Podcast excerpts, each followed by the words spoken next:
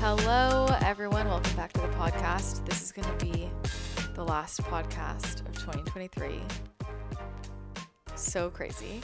And I am here with my friend Sam Pantazopoulos, who has been on the show before. When were you on the show? Probably over a year ago. Yeah, a long time ago. Wow. Uh, so some of you might remember Sam. Sam, would you like to intro yourself? Yeah, happy to be back. I don't really know what my introduction is anymore. I would say we're friends. I'm here for the week. We're hanging out, and that's my context. okay, that's that's the only context you want to give. Cool. Um, yeah. Well, we've been friends for how many years? At least three. Yeah, kind of three. Yeah. We've been talking. We've been telling Andrew about our, as Sam calls it, tumultuous friendship. and the three times she canceled me. I feel like he needs the context. Otherwise, we just kind of rush through the stories. And Yeah. he doesn't have time to catch up. Yeah, so we've been covering our friendship in, in depth the last like day since you've been here. But yeah, I um you know, I prefer to have a conversation than talk to myself. So thanks for taking part in this. Yeah, I'm excited. I've been loving your Instagram series. Thank So you. I feel like this is a long form version of that. Yeah, yeah, maybe. Maybe less specific. I don't think I'll get into I was thinking about that. I was like as I've been writing these posts, I'm like I could do a whole podcast episode about each of these months and I would have a lot to say because I always have a lot to say. So, what do you love about it? I think the obviously I was there for a lot of the stories, so I had the behind the Yeah. curtain. But I think it's cool to get the context of how Mhm. things grew from one another. Mm. So like you look at something today and you can see where it ended in December, but how did it get there? Yeah, totally. Totally. It kind of like put a lot together for me. And one of the main things was I'm like, no wonder I've just been so tired. I was like, going. Shocking, I, right? because part of this was so the way I put it together was I went through my photo album, you know, and I just went month by month and like pulled out highlights. And then I cross referenced with my Google Calendar. And I was like looking at it in hindsight, I'm like, wow, there are so many. Like it was pretty much nonstop. Like I'd be home and I'd have two to three days and then be at the next place, like the entire year, like literally the entire year. well, I remember real time when you were doing it. I was like, how are you keeping up with this schedule? It felt like you were living out of a suitcase. It was. Oh, but also, weren't you kind of doing that too? Yeah, but I felt exhausted. Yeah. and I Same. hated it. so I stopped doing it and made a plan to stop Yeah. doing it in October. Well, my my question is, I feel like there are a lot of people that d- do that in like the entrepreneurship space that I know, and I'm like, do people actually like that, or or do they all not like it, or do some people really thrive on that? I'm sure some people do. Yeah. Because everybody's different. I think if you're in the thick of it enough, you don't realize how tired you are. Yeah. So if you're alternate, at least I was, if you're alternating between like alcohol, caffeine, events, dopamine rush of meeting new people, like getting things, you don't really notice how tired you are. Yeah. But then when that slows down and you hit a brick wall, Yeah. all of a sudden, oh, I haven't been taking care of myself comes to the forefront. Yeah, totally. Well, I think also with what I do, it feel it's for me it's very much this feeling of like I can't really well I can, but like with how my business has been the last year, I can't really do my like work until I'm home. Has been like kind of the feeling versus um when I've gone on trips. Like I've I've always spent a lot of time like traveling during the year, but like previously there was a lot of trips where like it would be like I'm here, I'm in Santa Fe for a week and I'm just kind of working, you know, and I can like ground in there and get things done. But this was so much like stop and go. And it was only in those two to three breaks that I could like do my work, you know, because we were like off gallivanting about. Um, and I think that also contributed to a lot of the chaos, you know? And your trips are super high output.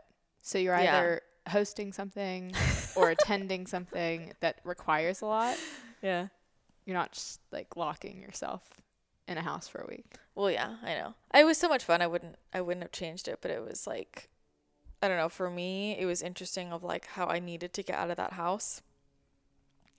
I was supposed to get out of that house and I kept thinking like I wish I had more time to just like enjoy this while I have it. Like, you know, Mm-hmm. kind of like, you know, someone's moving away and you just want to hang out with them as much as you can before they move away. I mean, that also contributes though, if you think about it, because if you're traveling a ton and you come back and you don't really have a house, yeah. there's no R and R either. Yeah. So every time you came back, it was also very Yeah, totally. just strange energy. Well, I just felt like I knew it was like I knew my days were numbered there and I wanted to just enjoy it, like take advantage of everything I had while I was there. But I was like, oh, on to my next thing. And then I got like, you know, I was out of the house. Like, I think that uh, uh, there were like a few moments throughout this year where I just hit like a I don't even know, a breaking point or a pinnacle point. They're maybe the same. and like one of those was for sure when I got back from like when I went, you know, from Paris to NorCal and you had gone from Paris to Greece, right? And like we get back and there's literally like 3 days for me to throw a party. We go to Danielle's party. Uh we I have the packers and the movers putting everything together and then I'm driving to Arizona, right? And Andrew's literally like I mean, the last night we were there, he went.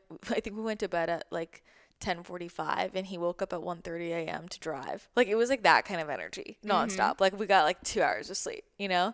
Um, and I just was so.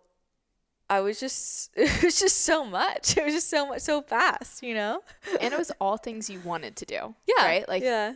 of course, like Paris was so much fun. You're like, I have to go to San Francisco. Like Yeah. all of these things just I think it's it's made easier when you enjoy the things that you're doing. Yeah.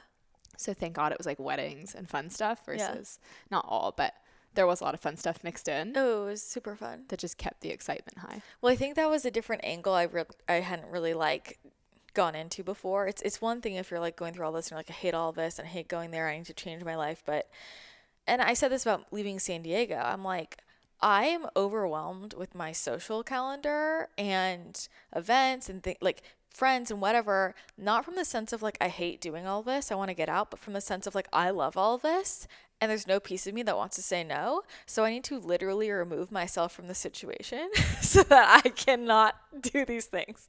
You know, cuz it's like it's not like I I'm saying about like yes to things I don't want to be doing. I'm saying yes to things I do want to be doing, but there's like too many of them. Mm-hmm. Yeah, I mean, we, we pretty much did the same thing, just Yeah. completely different strategies for it. What do you mean? Like the my social Oh, sabbatical yeah. concept was same thing. Like Tell everybody what your social sabbatical was. I was traveling a ton, just Mm-hmm. like you, for the first six months of the year. And at the beginning of the year, I was like, I need a break. I don't know what that will look like. Mm-hmm. I was looking up like cabins on Airbnb and really romanticizing the whole thing. But I just blocked off of my calendar October through December. And I was like, I'm doing a social sabbatical. I'm telling everybody in advance I'm not available. and it was like the most blissful. I ended up not doing it the whole time, but six weeks. It was it was great. And I feel like it was the same energy Mm-hmm. of let me just hit the pause button on this. Yeah. I kind of cocooned in and then you just left, Yeah. but accomplished the same goal. Yeah. We did have the same goal, different ways of going about it. Yeah. Uh, and I don't know, maybe similar, similar but different reactions. There's some similarities. I would say similar reactions. I would say similar reactions. yeah, people weren't thrilled. I also, in hindsight, I think a lot of that was my communication, What? How did you communicate it? like how I introduced the concept to people. What did you say? Probably could have been a little softer. yeah. Um, pretty much, I'm overwhelmed. Mm-hmm. I need a break, and I'm breaking up with all of you. Yeah. And in my mind, it was like totally they'll understand Mm-hmm. why I'm doing this. I probably don't need to elaborate.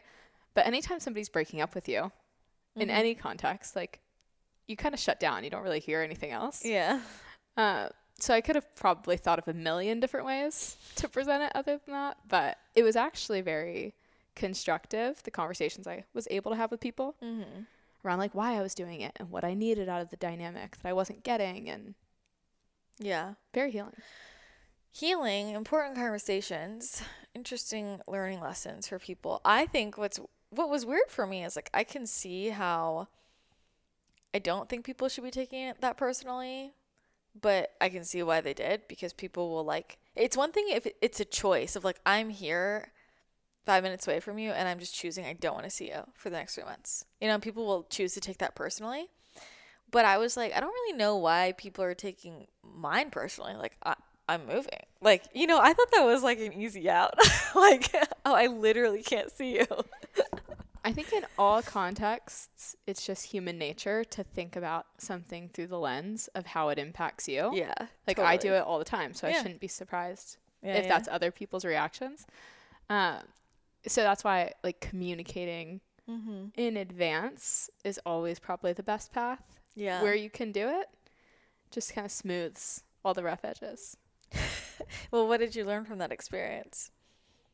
Communicate, for sure. Because as you were as you were describing, like it's pretty offensive in our culture to just say you're not interested in doing something.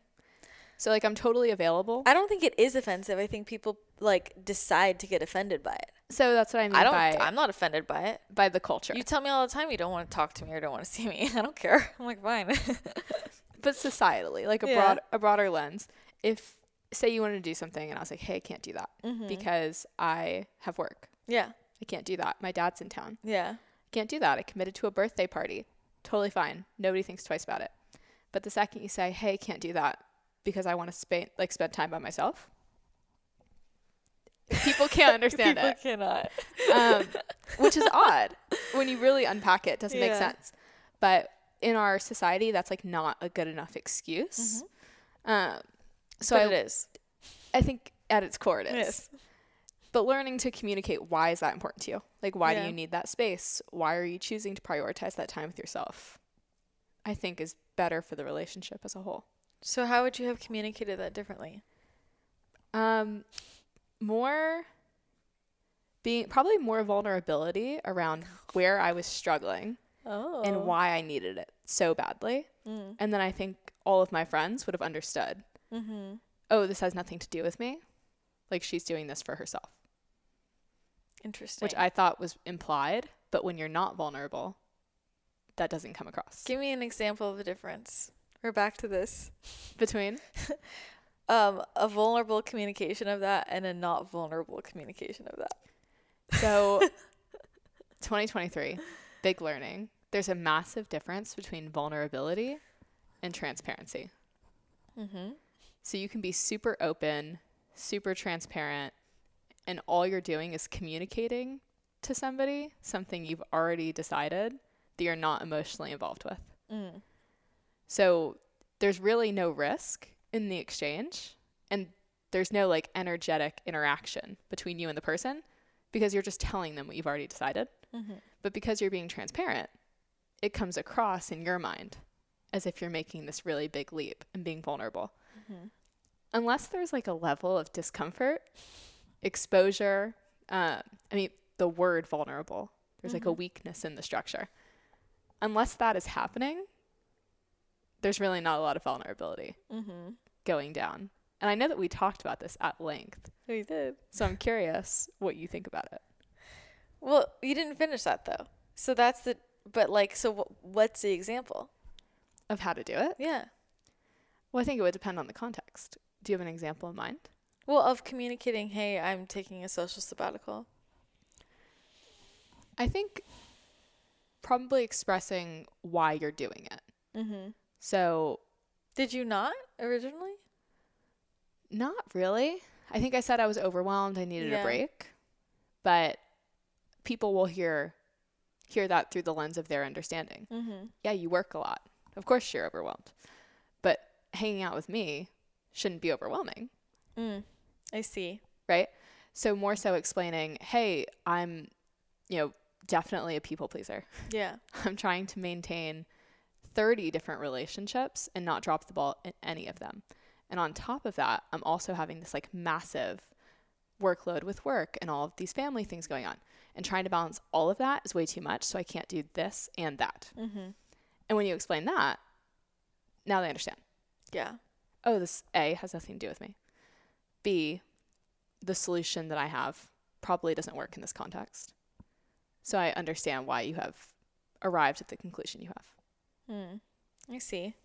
I don't know that I think that's really vulnerable, but Well, I probably would give more context in the podcast, but Okay. you you get the idea. yeah, I get the idea. No, yeah, I mean, I've been thinking about it a lot. I think what I came, my conclusion, as I said, was just that the and as you kind of mentioned there, like the difference um, seems to be the emotional part. Like I don't know that I. This is the part I don't. I'm I'm having trouble with of like this idea that. Because I, th- I think it makes people feel like I have to keep having problems and like not like my life to like have a healthy level of emotional vulnerability. And I don't think of it like that. Like like you can have a negative or uncomfortable low frequency emotion, an uncomfortable emotion and not have a problem. I agree with that. I So for me I think it's more about the emotion. Yeah, I don't think vulnerability ever should be invented or needs to be invented. Mhm. If there's no if there's no reason for Yeah. you to be vulnerable, Yeah. don't go looking for one. Yeah. But when there is something that you're struggling with, or there is a challenge, and you feel like there's any block in your ability to like be open about that Mhm. with the people that could support you through it, Mhm. that's where I would look There at the discomfort. Mhm. Like, why do I not feel willing to yeah. go to this person who, if I did, I know would be able to help me when I'm presently struggling? Mhm. But don't invent the struggle. Yeah, that makes sense. I think it, it reminds me of like there was this whole I don't know if you were like present on the internet during this era. Like when I was like like blogger days.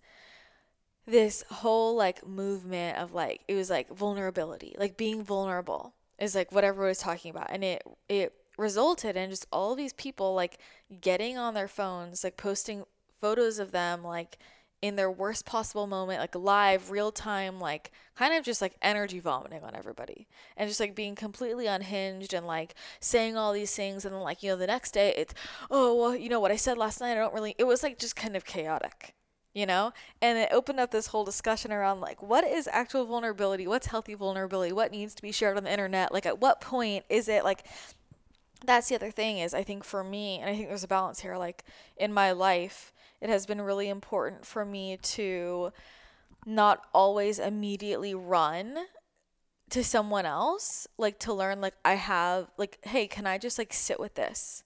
Can I like be vulnerable with myself and like sit in it and like move through it and see what what I where I can land with it. Um and that was like such a an empowering lesson for me to learn uh because before I used to just run to everybody else. And I definitely had a lot of people use that against me for sure. So I think there's like a balance there too, you know? I would agree. And I think it depends so much on the person. Mm-hmm.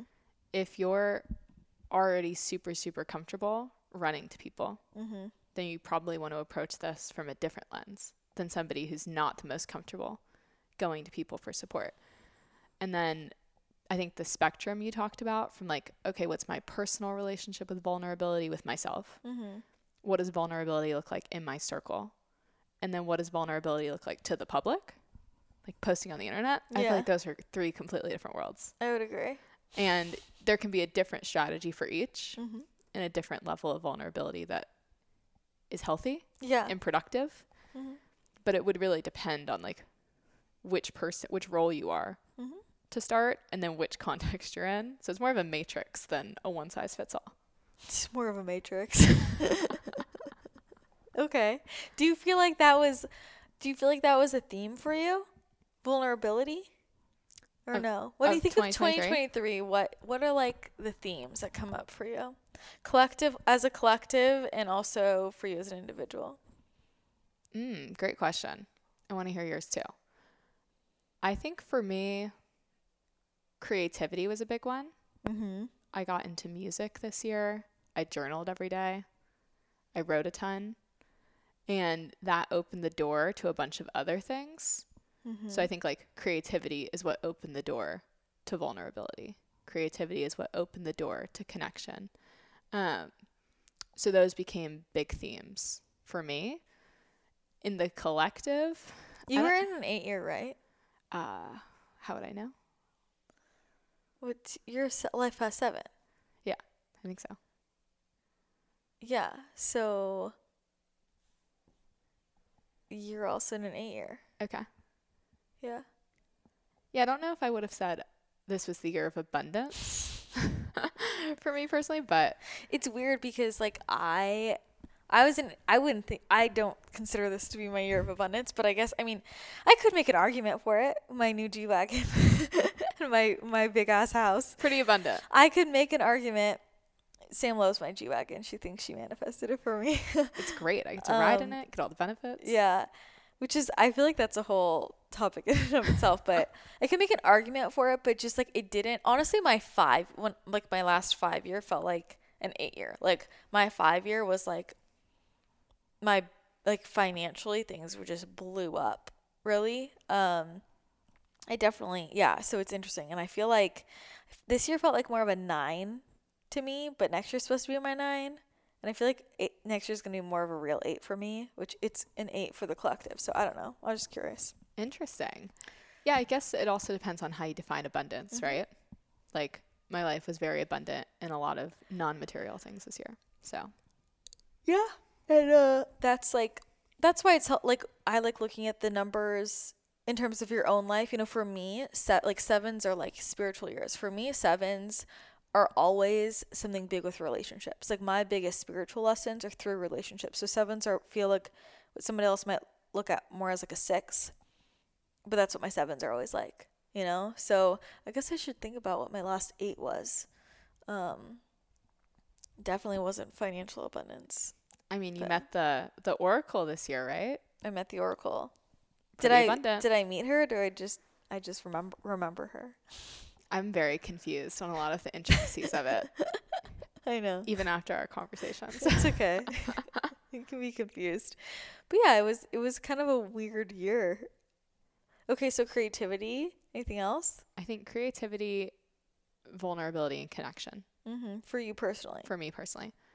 For the collective, I'd be curious to kind of get a temperature check.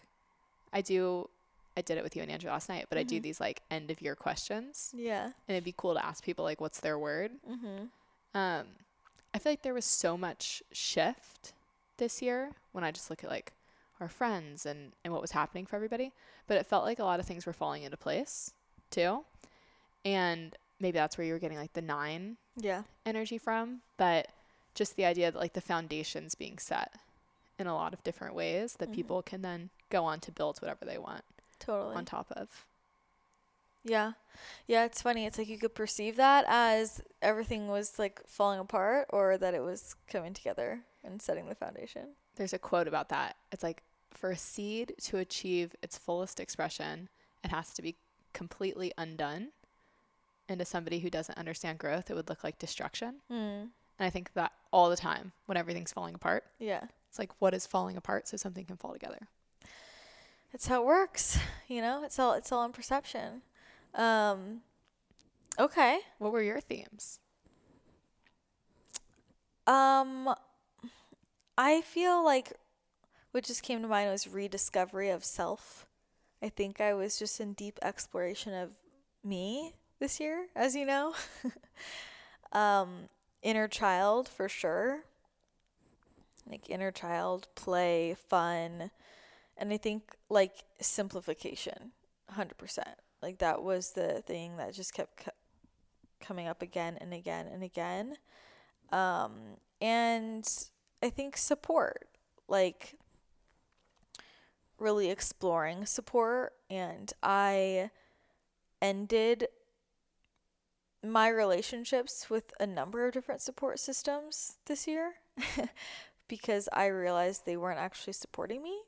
They were actually doing the opposite in a number of capacities. And also just really reevaluating like what I need to feel supported and learning to vocalize that and kind of like advocate for that. Um yeah, so I think just kind of really looking into my relationship with support was was a huge huge thing. I think I learned to be a lot more like explicit in my communication than I have been before. Um so yeah, I think I just didn't realize how much over the years I kind of doled certain things down that like I didn't realize I doled down. And this year I realized that. Bring the sparkle back. Oh, the sparkle, the sparkle, yeah. Um yeah, so I just think it was a lot about like it felt very like discovery of self is what I would say. Okay. Do you feel like that maps out to the broader collective or was that more personal? I think I think it does in its own way. I mean, in some ways we're always doing that, right? Like we're always doing that. So I think every year you could be like, yeah, I really learned a lot about myself. I do think that this year for for most people there was a lot of that energy because it was exactly what you said about like foundations being set into place. So like this was a lot of people had breakups this year whether it was in their romantic relationship with their friendships with their jobs with their the city they lived in like there were so many breakups. Um, and for that to happen typically requires whether it's prior to the breakup or after the breakup like a realization of whoa. Whoa. You know so there's something in there about like whoa i'm i'm relearning like what do i want? What do i need? What's actually making me happy? Like why was i staying there? Whatever it was. So i do think that that's a theme for a lot of people this year. Um, i think that there was just kind of like this big energy showing up of like sorry to say this but on a collective level like everyone just kind of almost getting bored with where they're at. Like just like bo- or like I don't know that it's always going to be a boredom, more of like you could be busy but still bored. You know what I mean? Like you can be busy and be doing a lot of things and just be like I've been doing the same thing for for forever, like a different version of the same thing and it's like I need something new. And I think a lot of people like through this year are kind of connecting back in with like I want to actually enjoy my life. Like, I actually want to enjoy my life. I need to choose the things that are going to allow me to do that instead of just the things that I, I think should make me happy. Those are two different things. Um, and so, you know, that's a big, intense, deep realization uh, because that's a lot of the more difficult, like, hey, everything's fine and I'm still leaving. You know? Uh, so I think a lot of people kind of went through that, but I think people are just kind of like, okay, this can't be it. Like, I want more. I need more. I know there's something else for me. I miss being more creative, or I want to travel, or whatever. Like, realizing what they really want to do, which is connected to mission and like uh, people starting to make changes to make that happen. I feel like sure. it's a plant in a pot and eventually just can't keep growing mm-hmm. until you move it to a new one. Totally. And then it can start growing again. That's great eventually I'll move to a new one. Um, but getting more room mm-hmm. to roam has to happen before you can start growing in any direction. Yeah. Yeah. Um, I've always found that. So I think sometimes I outgrow things a little too quickly. Do you think that though? Like, I, I'm curious where the not uh, negative lens, but like What's what's too quickly compared to what? I don't think I don't think of that in a negative way. I just know that about myself like and uh, with a lot of people too, like I just outgrow people really quickly and it's not about it's not like a reflection of them. It's just like contracts up, you know, like it was great and now i need another lesson uh, from a different energy so i've just always been like that i don't know i I do I feel like I really like get in there with whatever I'm experiencing and I like squeeze all the juice out of it if that makes sense and then I'm like done with the lemon. So I just go through things really fast. I don't think it's bad. Like it's it's not I think it's I don't really think it's good or bad. It just it is what it is. It's how I move through the world. And sometimes I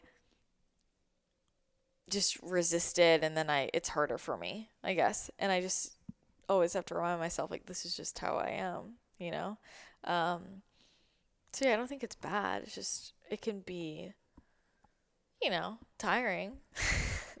it's just a fast pace. It's a, it's a fast pace. Which I get it. I've I have a similar one. Um, I always joke I change my hobbies like the weather. Yeah. Like buy all the stuff for it and head off on one thing, mm-hmm. and then mm-hmm. three months later I'm totally over it and I'm doing mm-hmm. something else. And I think with people and friendships and relationships, you either have to choose, okay, regardless of what season of life Mm-hmm. you find yourself in, like we're going to grow through those together, Mm-hmm. or maybe you're just not interested in each other's seasons anymore. And that's totally fine. Mm-hmm. It's like where the direction life is taking you, I'm not interested in going that way, Yeah. but I wish you the best. And if our paths ever recross, like I'll be happy to see you then. Yeah. Well, I don't think I ever really choose to like commit to someone in every season, like ever. I just am clear on like I need to be letting my seasons happen and like someone either is going to also be going through their seasons that align with me or they're not. And like that's not really up to me to decide. You, do you know what I mean? Totally. Yeah. I mean, the I think those conclusions can always shift, Yeah. but I think to like Allison and Nick, mm-hmm. best friends since childhood, Mhm. We have all gone in such different Yeah. ways and different seasons, but I that's part of the foundation of the friendship Mhm. is regardless of what you choose to do, as ridiculous as I think it may be. And you may not understand what I'm doing at all. Being there for that process and like the discovery and pursuit of Mhm. that is actually the foundation of the friendship. So it's been cool to see how it evolves through different seasons. Well, the thing there is like you're still resonant with each other. Like you don't have to be doing the same things to be resonant with each other, but like there are certainly people. I have all kinds of friends that have gone totally like we're living in two realities, and they're some of my closest friends because we still are resonant. But there are other people I'm just not any anymore. Do you know what I mean? Do you think that'll be a theme of 2023 and 2024 upcoming? What in particular? Lose ending more relationships. I think more on a like the general lens than personally, but with all of these new foundations being built. Um, I think that you for the collective or for me in particular. The collective to start, but now I'm curious about both. Well, the collective energy for me next year feels very like topsy turvy. I don't know. It's feel it's like big waves. Like I don't know how else to describe it. It just it feels very intense. It feels very like a lot of flip flopping, a lot of like you know, that can manifest so many different ways. That's like a lot of people like 180ing with their lives. It's like that could be people flipping political parties and like it, you know religious belief. It's like a lot of that like flip flop extremist energy. Um, and I do think there are going to be a lot of people who, you know, who you thought were your like ride or die circle like next year. eh, That's they're not anymore. It's a totally different group of people coming in. Um, so I do think there's a lot of that kind of extreme. It's a flip flopping energy. Flip flop. I could see that, especially with everything going Yeah. on. Yeah, well, I think that, and then for me personally, yeah, for sure. Like it always is, in certain ways, but I think now that I'm like kind of coming a little more out of my hermit, which I think I'm gonna come out of my hermit mode, but maybe I'll go back in. I don't know. I'm like intending to come out of it, but we'll see. What does a December normally look like for you as you're wrapping up your year?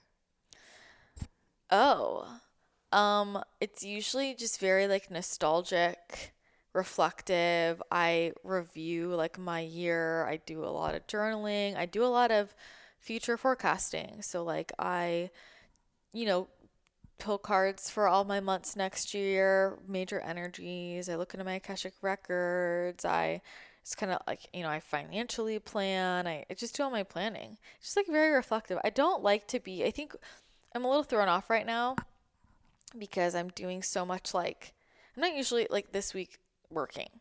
Like I'm usually like in full just like channeling, like reflecting, intention setting mode.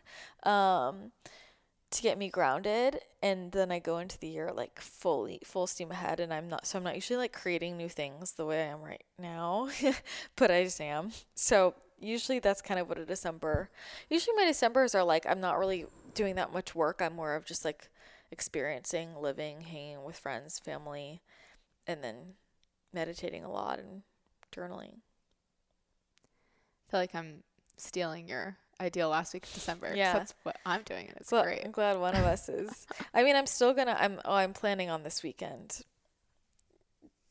doing some of it, but yeah, I'm a little I've got I'm gonna have to create something for myself so I feel like it is important for me to have a week that like separates the years for me. Does that make sense? Yeah. Like I need like a separation going to 2024. Um so I'll have to create that for myself. It's almost like a nervous system reset. Mm-hmm. That's how I think about it. Not going into Slack, not going into your emails, not being on Zoom calls. Yeah. When you take that out for even five days, Mm-hmm. it can feel like a whole month Totally. just disconnecting. Totally. Totally.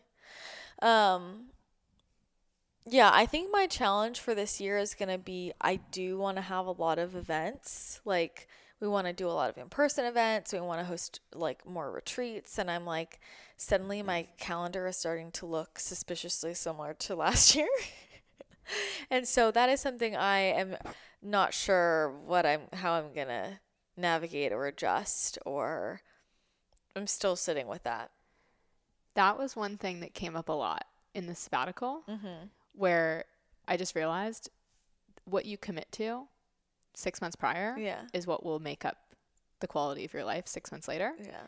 And all of October, I was doing the social sabbatical, but my work, cal- I was working. So Yeah. my work calendar was just as full. And I was at all of these meetings and events and speaking events, and none of it was necessary. Yeah. Like maybe 10 to 20% yeah. of the things outside of my daily job Yeah. were necessary. And one, I realized in that month, oh, this all has to go. And November, anytime somebody would email, sorry, I have a conflict. Wouldn't even give context as to why, Mm-hmm. but it was so beautiful to have your weekends and your nights not be spoken for. Yes. And then if something comes up and you want to do that, it's amazing. Mm-hmm. But I think too often in the entrepreneurial space, in particular, especially as a business owner, you're committing to things because you feel like you should Mm. versus they bring a ton of personal value back to you.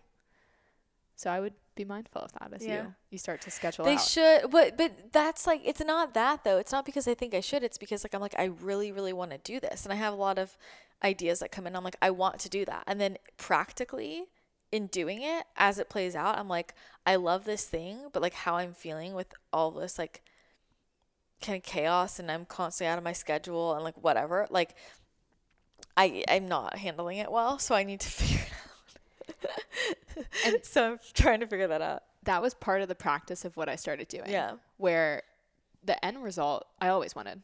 Mm-hmm. I always wanted to go speak at the event. I always wanted to do Yeah. the the conference XYZ. But I started to write out, okay, what will this require of me?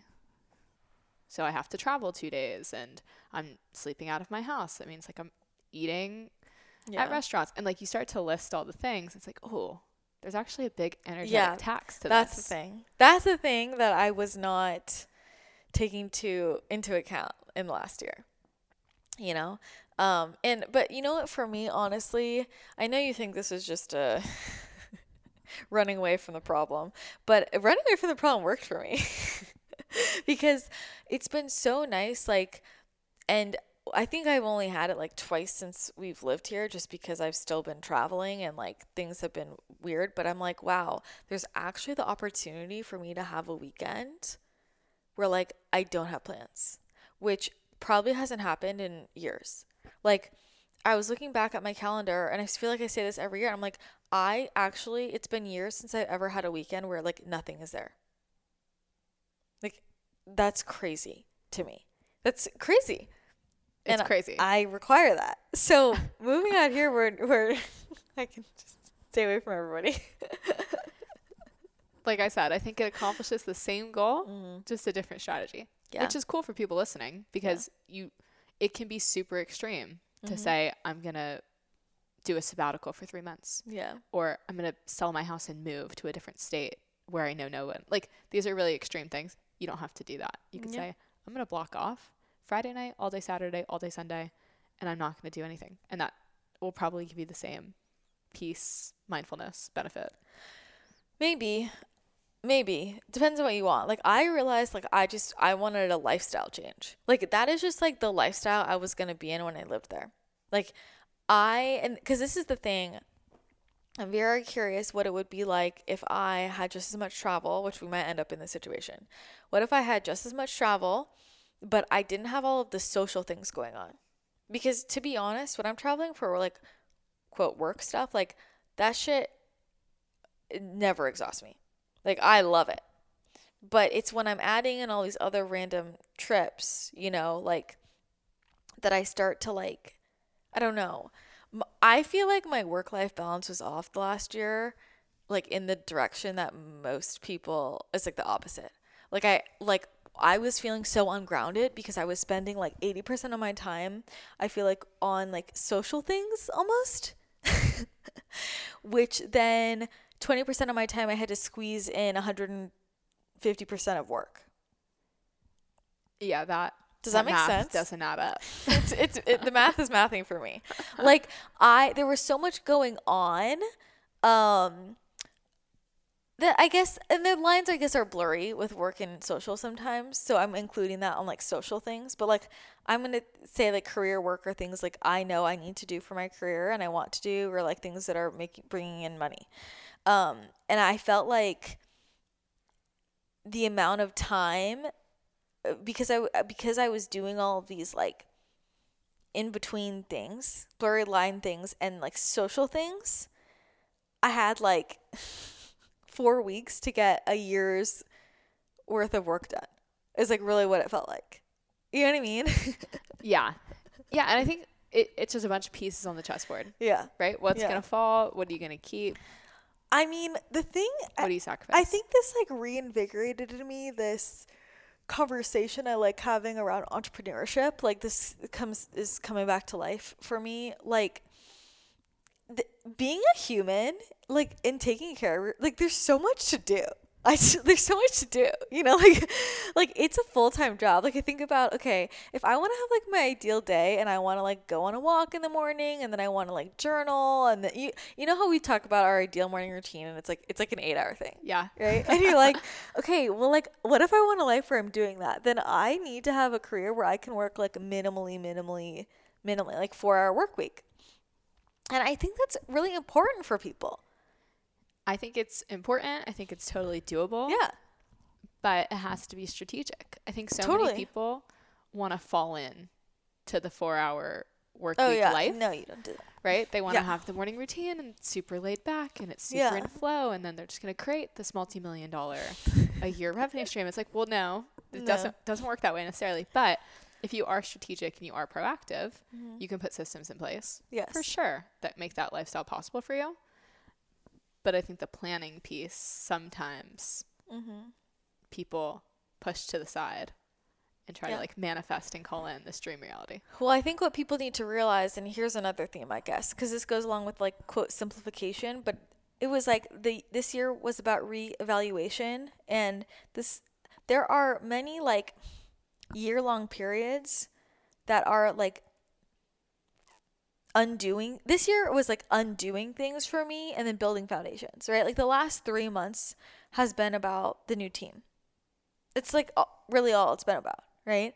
Um and that's important to be focusing on right? And like when i'm in a season of like bringing on quite a few new people it's like very different than when there's nothing new coming in you know? And on the back end like i think what people don't realize is the amount of of time and energy that goes into hey if i'm trying to pivot my whole business like that's like a one to two year event right? If i'm setting if i'm trying to set up new structures like the amount of time i mean it took me what two whole years to get out of out of one-on-one clients? It took me two whole years you know? Like from the day i decided from like all the contracts and all the residuals and everything to close up like you know? And so I realized this year that I I needed to change my business structure so that I could travel and do things and that could all be like included and it wouldn't have this feeling of like oh my god I have to wait to be back home um to make that happen, you know? Even just like simplifying with equipment and how I record things and like letting it be messier, like more on the go and not so much structure and less reviewing and all that stuff. Um and so it's taken like it's still in process of like we're reconfiguring the entire thing to set up a structure so that I have more space. Um And that is not just like an overnight thing. And I wish from the beginning I had thought about it that way. But I think that most people, like more in my, I think more people listening to this are more kind of like in my industry than what you do. Like building that kind of company is very different than like what I do. But I think a lot of people, and I've seen this with clients, like they just try and go in with every single angle thinking more is better because they're trying to make it catch but then you get caught in this i've just built this like whole beast and i have no free time and i'm overwhelmed and you can't grow at all Mm-hmm. you know like so i wish i had just been simple from the start because undoing things takes a long time Totally. And I, I agree, our industries are different, but I think a lot of this can map even to the personal. Like, say you don't even have Mm-hmm. a business, but it's just a habit you're trying to develop. Since I was like eight years old, I have thought in decades. yeah Like, I'm, I'm planning in decades. And it's because I knew how hard it was to form habits. Like, that was a big foundation of the work that we, we started doing, where it won't feel like you're making progress necessarily. And if your feeling of success is too quick, mm-hmm. then you'll never hit the vision. Mm-hmm. But if I knew, okay, this is my vision in 10 years, and these things that I'm doing are stacking towards that, yeah you feel like you're making a ton of progress. And you're also less married to the one year output, the two year output, the three year output. Are we on track? Okay, I'm getting better information. This is evolving. Maybe I'm shifting my end goal a little bit. It's just as great, but it's still t- 5 years out, you know? And you start to to build and make progress and it gives you that flexibility to know, okay, this is the decision I made. It's going to take 2 to 3 years to really see it come to fruition, Mm-hmm. but I'll be so proud of the person I am in 3 years when I've made that my reality. Yeah. I mean, I agree with that and I don't like to like decide it's going to take me 3 years, but I like to be like, "Hey, I think I'm more realistic." And this is a manifestation thing. Like I'm a big believer in like, yeah, shrink the timeline. Like I make things happen really quickly because I don't put pressure on it happening really quickly. That makes sense? Like Yeah. I'm fully fine with however long it takes. It's going to happen. And that might be next month or that might be in 20 years. Like, but it's going to happen. And because I don't care about the timeline, that's how things usually move really fast for me. Mm-hmm. I have found. you Totally know? makes sense. So, um, yeah, I don't even know how we got on that topic, but Entrepreneurship from thinking of your schedule from I could backtrack us. yeah. Well, I think that's the like, you know, that's what we've been talking about a lot in the membership is like in the call by last night. I was just trying to get across the point of like what did you learn this year that made you realize what you want your priorities to be? And a lot of times people we can feel like we we know what we want our priorities to be, but what our priorities have to be are is not what we want them to be. Does that make sense? Mm-hmm. And so I think that's a really important thing to dive into. And I was saying, like, I want to challenge you to, like, believe that what you want them to be is what they should be. I think that's super powerful. And to ask, are my goals mine? And really investigate that question Yeah. because so often they're not. Yeah. It's parents, it's friends, it's society, it's your partner, it's somebody saying this is important. Mm-hmm. And you can be so focused on making it happen to be successful in that person's eyes or to make that person happy that you waste decades Yeah. chasing a dream that was never yours. Yeah. So, do you want it for you? Is it your goal? Are really questions to sit with as you lock in on that goal. Yes. And I want to offer, like, a trickier way that shows up is like, this is where sometimes being almost like too aligned with service. Like when people are so like I want to serve, I want to serve, right? And then you get so caught up in like what's going to serve everybody that you're forgetting like what's going to serve you. And then it's another version, right, of like whose goal really is that.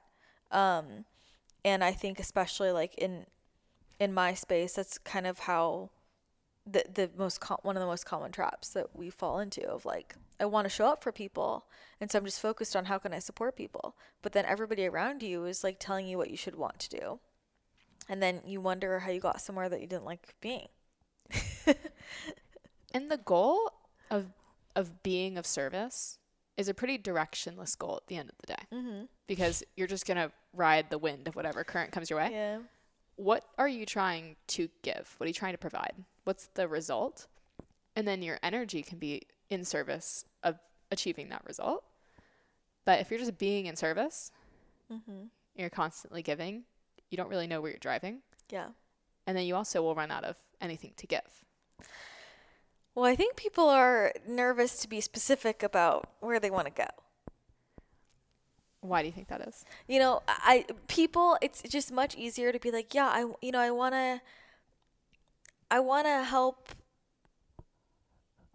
heal the planet or I want to help the collective. People it's like that kind of shit. And I'm like, what does that mean though? And because that sounds a lot it's like sounds a lot more in people's minds, I think, important than like I want to build a business that's going to provide this product to this many people in a year. Because they because people think that already sounds like less than like I'm helping the collective, like everyone. but when that's what they're anchored to, that's they're not really usually helping many people at all. You see what I'm saying? I think that's why people stay in that generality. Yeah, I'd be interested to dive into like a conversation about gifts because that seems like the answer. Mm-hmm. Like, what is your gift? What are you uniquely good at? A hundred people, for example, could probably be a holistic health coach. Yeah. But what do you specifically do really well? Mm-hmm. And where can you help unblock people the most? Wait, I want to dive into this. if you're hyper, hyper focused on that, it's the most compelling thing in the world. 100%. It 100%. itself. It's viral, Yeah. you know? I think with that though, like we have to be willing to ask because not usually you can't fully see that for yourself. Yeah, I think that's Maybe true. some people can, but especially if you're a two line, you especially can't. okay, I want to dive into that because yes. Well, I want to ask you, what do you think my unique gifts are? What do I think you What am I specifically able to whatever you said? Well, I I will tell you, but I also will say that I think figuring out what your gifts are is a really personal thing. I know what I would say. And I think if anybody's going to go do this exercise, Mm-hmm. definitely solicit feedback from people around you. But first, sit down with your own pen and paper and write it out for yourself. Otherwise, those people will influence your perspective of what it is. Mm-hmm. That aside, um, I think that yours is. We were talking about this the other night, but seeing not potential. Uh huh. Potential is the wrong word, but like seeing something fully realized in the present, and then interacting with it as if it is the fully realized version mm-hmm. presently, which is very different than seeing something's potential. Because it's like, oh, well, if you do XYZ, or if this situation XYZ happened, there's a path for it to reach Y. Versus, I think your take is to say it or to see it as, no, no, no, this exists. This is mm-hmm. presently available. Like, are you going to get on that train or are you, are you not? Yeah. Um, and I think it's a really hard thing to do, especially to separate yourself and your own perspective and your own opinions from it. Mm-hmm. Um, so I would say that, but I'm curious what you would say. I'm I'm Is that what you think my unique gift is or is that your favorite thing about me? I think they're the same, Oh, okay. Interesting. but I will say, usually my favorite thing about people Mm-hmm. is what I think their unique gift is Yeah. because it's what makes them unique in my mind, which is what makes them interesting. Okay, I see. I see. What question what question did you ask me? I had asked what you thought your gift was. I think I have many gifts, Sam. One. I think Wow. Okay, if I have to say one, my ability to see like I guess it's a different version of what you're saying, but I would say like so many layers of different realities all at the same time. It's like what I would say. it's just a di- you know a different version of what, but you know what I'm saying. Like, I think that th- I I always feel like I am able to bring a perspective that literally no one else can bring. Is how I feel. Uh, and that's probably like the through line of everything I do, like my unique perspective. Yeah. Does make sense to me. 'cause It's very similar to what I said. Yeah. but w- what was the thing you said the other night? Sam said I'm a pendulum. Oh, we did this um, branding exercise, which I do with my friends often, so it's not as weird as it sounds. But First I was a first I was glasses. yeah, it's no, like, I wasn't glasses. The business was glasses. I think in pictures. Yeah. So it's like, okay, if you as a human were a metaphor for Mm-hmm. something, what would it be? And originally we said glasses Mm-hmm. because it was kind of going back to that same concept. Like you put them on and then you can see multifaceted storylines or whatever, evolutions, all these things. But I don't think she loved the Specifically, glasses. let's let's be specific. Glasses that have special unique lenses. yeah, they were like these like magic glasses. yeah, magic glasses that will like turn on different lenses so you can see the different layers of reality. Yeah, and I mean, if we really dive into it, like you're sitting here today listening to this, and if you see somebody, you can't see their bones. But if you had x ray goggles, you could. yeah. Imagine there's probably a million other things that you can't see, but if you had the goggles for that lens, you could. So her glasses have these like interchangeable lenses for whatever you're trying to see. Uh, but I think she didn't love that one because she asked for a new one. Yeah, there was a reason why I didn't love it that I, I don't remember right now. And then we landed on the pendulum, even though I don't particularly. No, we didn't land on that. We landed on a new moon ceremony. I think you liked the ceremony. No, we. D- I can show you the branding sheet. We have it all written up. It was a ceremony, and then you the other night. Say, didn't we do this like two nights ago? No, we did the branding. We did the branding exercise like a year or two ago. I thought you were referring to the one from two nights ago. okay, we started with glasses, and then in that session, we ended at a new moon ceremony. okay.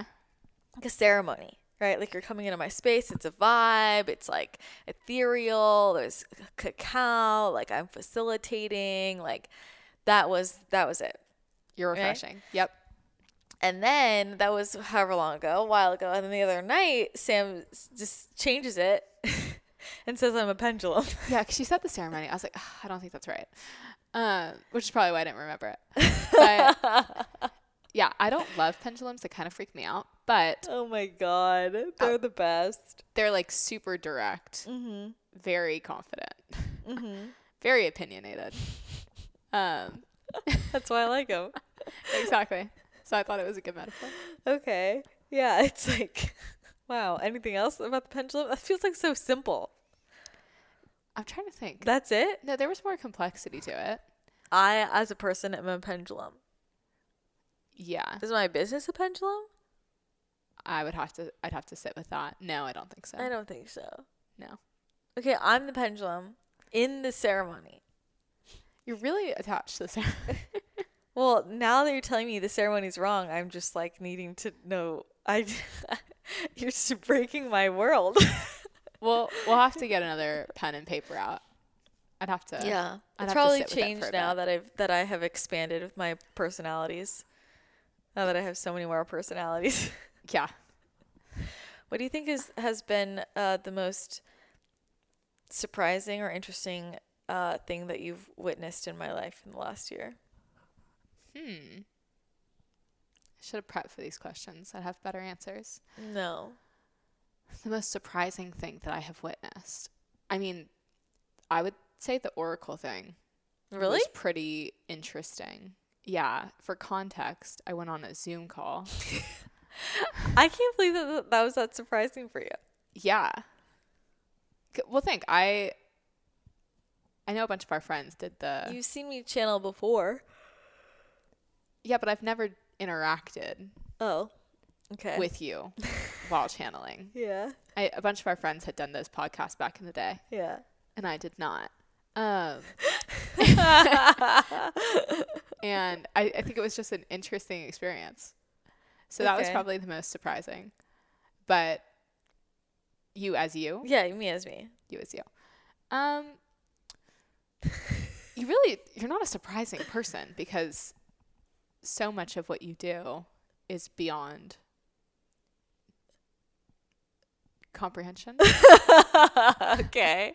That's fair. Maybe a delicate way. I was surprised by the car. Really? When I suggested the car, it was kind of like a, yeah, you should get a G wagon. um, so then when you texted me and said you were getting it, yeah. I was like, oh wow, okay, great. well, it was like already in my that was like already what I was gonna get in my head and I was like no that can't be it. Like here's the thing. I might do a whole podcast about my car and the whole process of it because I feel like there's so much good like so many good stories within this whole process. Um this whole car situation was like surprisingly full of important things. But I knew I had to get a new car. I'm I'm not picky with cars in terms of like features. Like I'm pretty basic usually. I don't really care.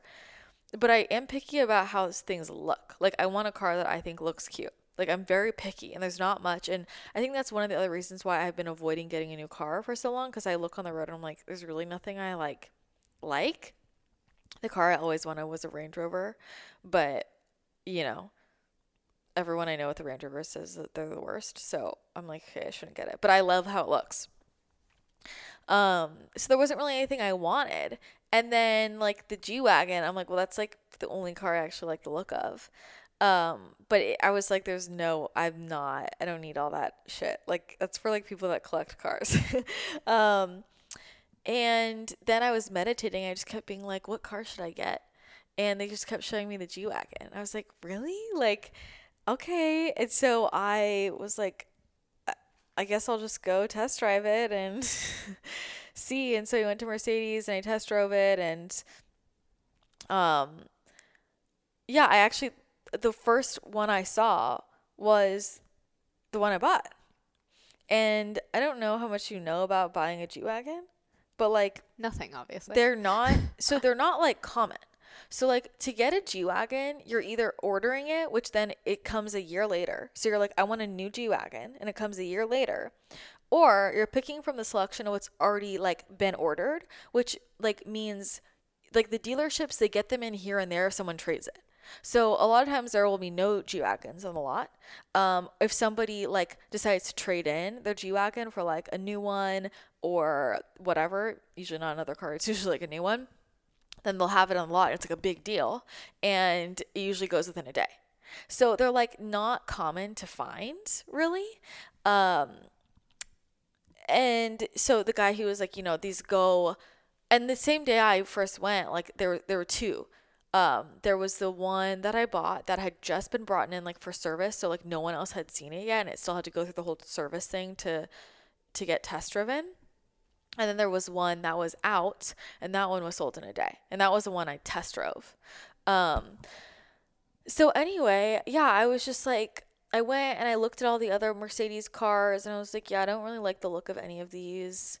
And then, you know, we kind of just like drove past. I didn't go inside, but I drove past all the other dealerships because it's like, you know, one of those areas where all the dealerships are on the one road. I'm like, yeah, I don't really like how any of these look. I think I just only like the G Wagon. Um, and he was like, you know, there's so people put so much energy around it, like it's gonna be so hard to find. You need to act now, blah blah blah. And I was just like, uh, I don't know. And he kept trying to pressure me to buy it, and I was like, I don't know. And so I go home for the holidays, and I'm like, you know what? I think I should just get the G wagon because I need a car. so while I'm home, I call him. I'm like, can we lock this in while I'm here? And he's like, okay. So I lock it in while I'm home, and then I picked it up. And that was pretty much what it was. I mean, super straightforward. I was surprised though. It was pretty pretty similar to how I bought my last house. like minimal, really no research, really no searching, really no like well, I remember being surprised when I first came to your house. Why? Because it's in this like suburban neighborhood. Yeah. And it's just like a massive multi-bedroom house. and I I didn't know you were living with your boyfriend at the time. So as I pull into the driveway, I think you're just like living in this house by yourself. Yeah, well, like, basically am. I'm just like, what? Uh, so yeah, you're you're a little puzzle. Like there's pieces that oh, come you. together as time goes on. Yeah. And then you kind of like throw it off the table, and you're like, there's a new new puzzle.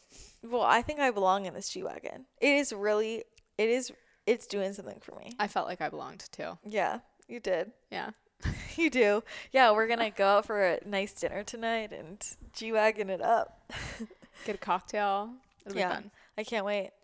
Cool. Well, that's 2023. I was gonna say 2024. I'm gonna say 2024 is the year of the G wagon. That's what I'm deciding. Like that represents to me 2024 abundance. So what is that? What would you t- segue that to the collective? Is the year of abundance coming? Yeah, Okay. that's a numerology thing. It's an eight year. But outside of that, I haven't done my forecast yet because they keep pushing it off. But um yeah, I don't know. I just think it's gonna be tumultuous and topsy turvy. That's what I said before. Like and I think people will take that as like from like being nervous, but I'm like, no, that's like really good energy. That's like me. That's what I'm saying is that's the energy of me trading in my 2012 Ford Escape that cost $25,000 to my $185,000 G Wagon. that's the energy of 2024. it's like in a nutshell. Like that's like started from the bottom. like now we here. I hope that abundance is exemplified in every day yeah. of next year.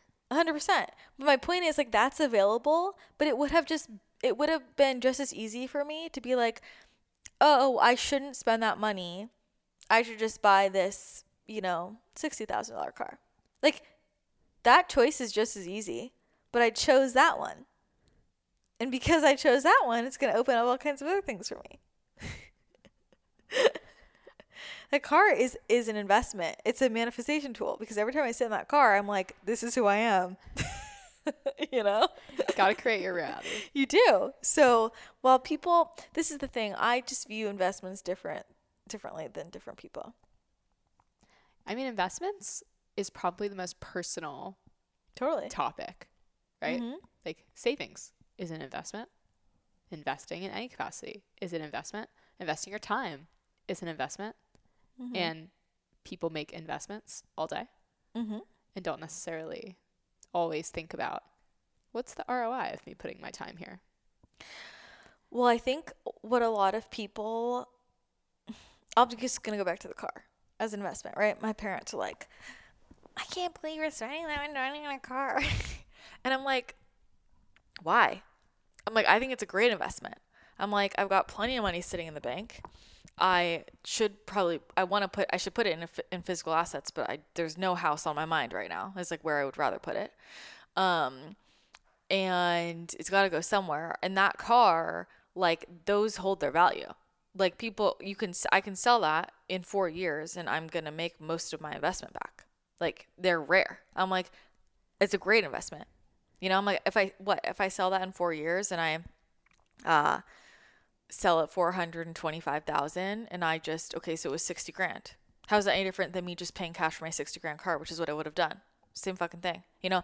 But what that what they don't take into consideration is how I feel every day when I'm driving that car, and what that allows me to embody and become, and then from that, all the other things I manifest in alignment with it.